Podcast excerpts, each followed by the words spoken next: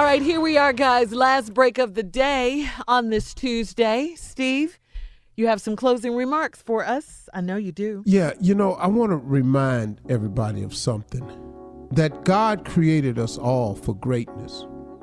All of us were created in his likeness. All of us were created to be an example of what God can do in people's lives. We were all created for this. What happens along the way is we make decisions because God gave us the power of choice.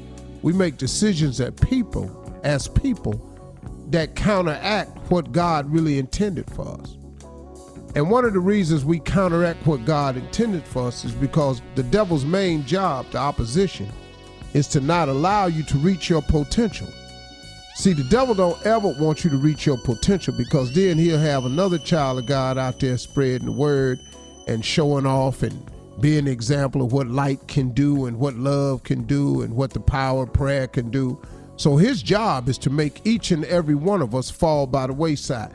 That's his constant mission in life to make us think we're not worthy, to make us think we can't, to make us think it ain't possible, to make us look at our environment, to make us feel like, well, it's because I'm this, I can't be that. Ain't none of that true.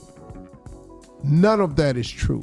I bought a book the other day by Joel Osteen uh, because I was listening to him over the weekend and he sent this, he was talking about his new book called Next Level Thinking.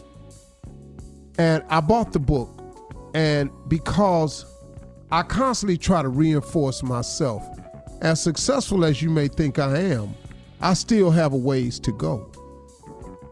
And I will always try to improve myself. And people like Joel Osteen, Bishop Jakes, Bishop Ulmer, Bishop Geddes down there in North Carolina, my boy. You know, it's a lot. Charles Jenkins up in Chicago. It's a lot of dudes, man, that call me to make sure I'm okay. Check in on me. Tyler, check in on me. Dr. Phil, check in on me. I got a lot, a lot of people check in on me, man, make sure I'm okay. Uh, I was reading his book because it's just I just needed some more information. And one of the things we I had learned from his book in the first chapter, the title of his chapter is Be a Barrier Breaker. Be a barrier breaker. And throughout the book it just talks about your surroundings your environment. That because you're from a family where ain't nobody never made it out, don't mean that you have to not be one of the that you have to be one of those and not make it out. Because you come from a hood that don't have a whole lot of millionaires made from that hood, that don't mean that you can't be a barrier breaker and be one of the millionaires from the hood. Just because nobody on your block ever went to college don't mean you can't be the first one.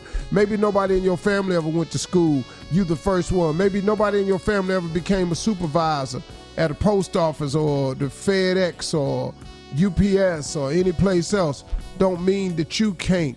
You can become a barrier breaker. But see, what a lot of us do is we get so immersed in our environment that we adapt to our environment and we must, we act like this is it. Well, if God had wanted me to be rich, I'd have been born rich. What? What did you say? I heard a guy say that. If God had wanted me to be rich, I would have been born rich. So let me ask you something, brother. All these people that have gone from poverty to riches, what was their excuse? Or what mindset did they use to become a barrier breaker, to break the barrier of poverty, to become well off? I chose to be a barrier breaker. I knew what my family was. I love my family dearly and still do. But what my family had, I didn't want. As much as I love my mother and father, what my father was and how hard I saw him work, I didn't want that. I wanted something else. Now, do I appreciate the work ethic he put in me? Most certainly do. Did I appreciate the faith and the fear of God that my mama put in me? Oh, I most certainly do. But I didn't want to be the one sitting at the church on the usher board. I, I didn't want that.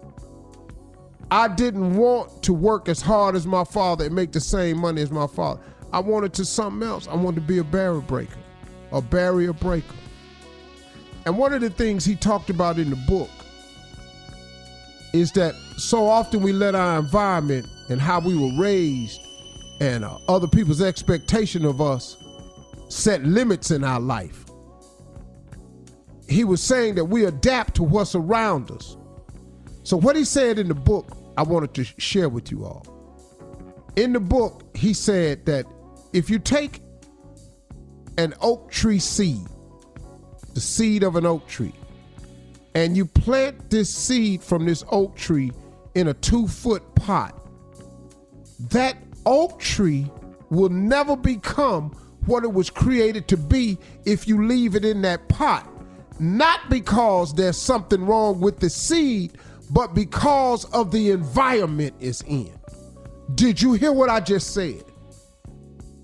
There is nothing wrong with you. The problem is your environment. If you stay in the environment, you'll never grow. But you can choose to become a barrier breaker and get out of any environment that you're in. You can escape poverty. You can escape the hood. You can escape bad thinking people. You can escape the dope game. You can become non addicted to drugs. You can stop being an alcoholic. You can stop with God's help. If you take an oak tree seed and you plant it in a two foot pot, that tree will never become what it was created to be if you leave it in the pot. Not because there's something wrong with the seed, but because the environment is in. You got to change your environment. You find you got the seed. You got everything you need to grow. You dig? Those are my closing remarks. Hmm. Drop it, baby. Drop it. Yes, sir. Gotta get out that environment, man.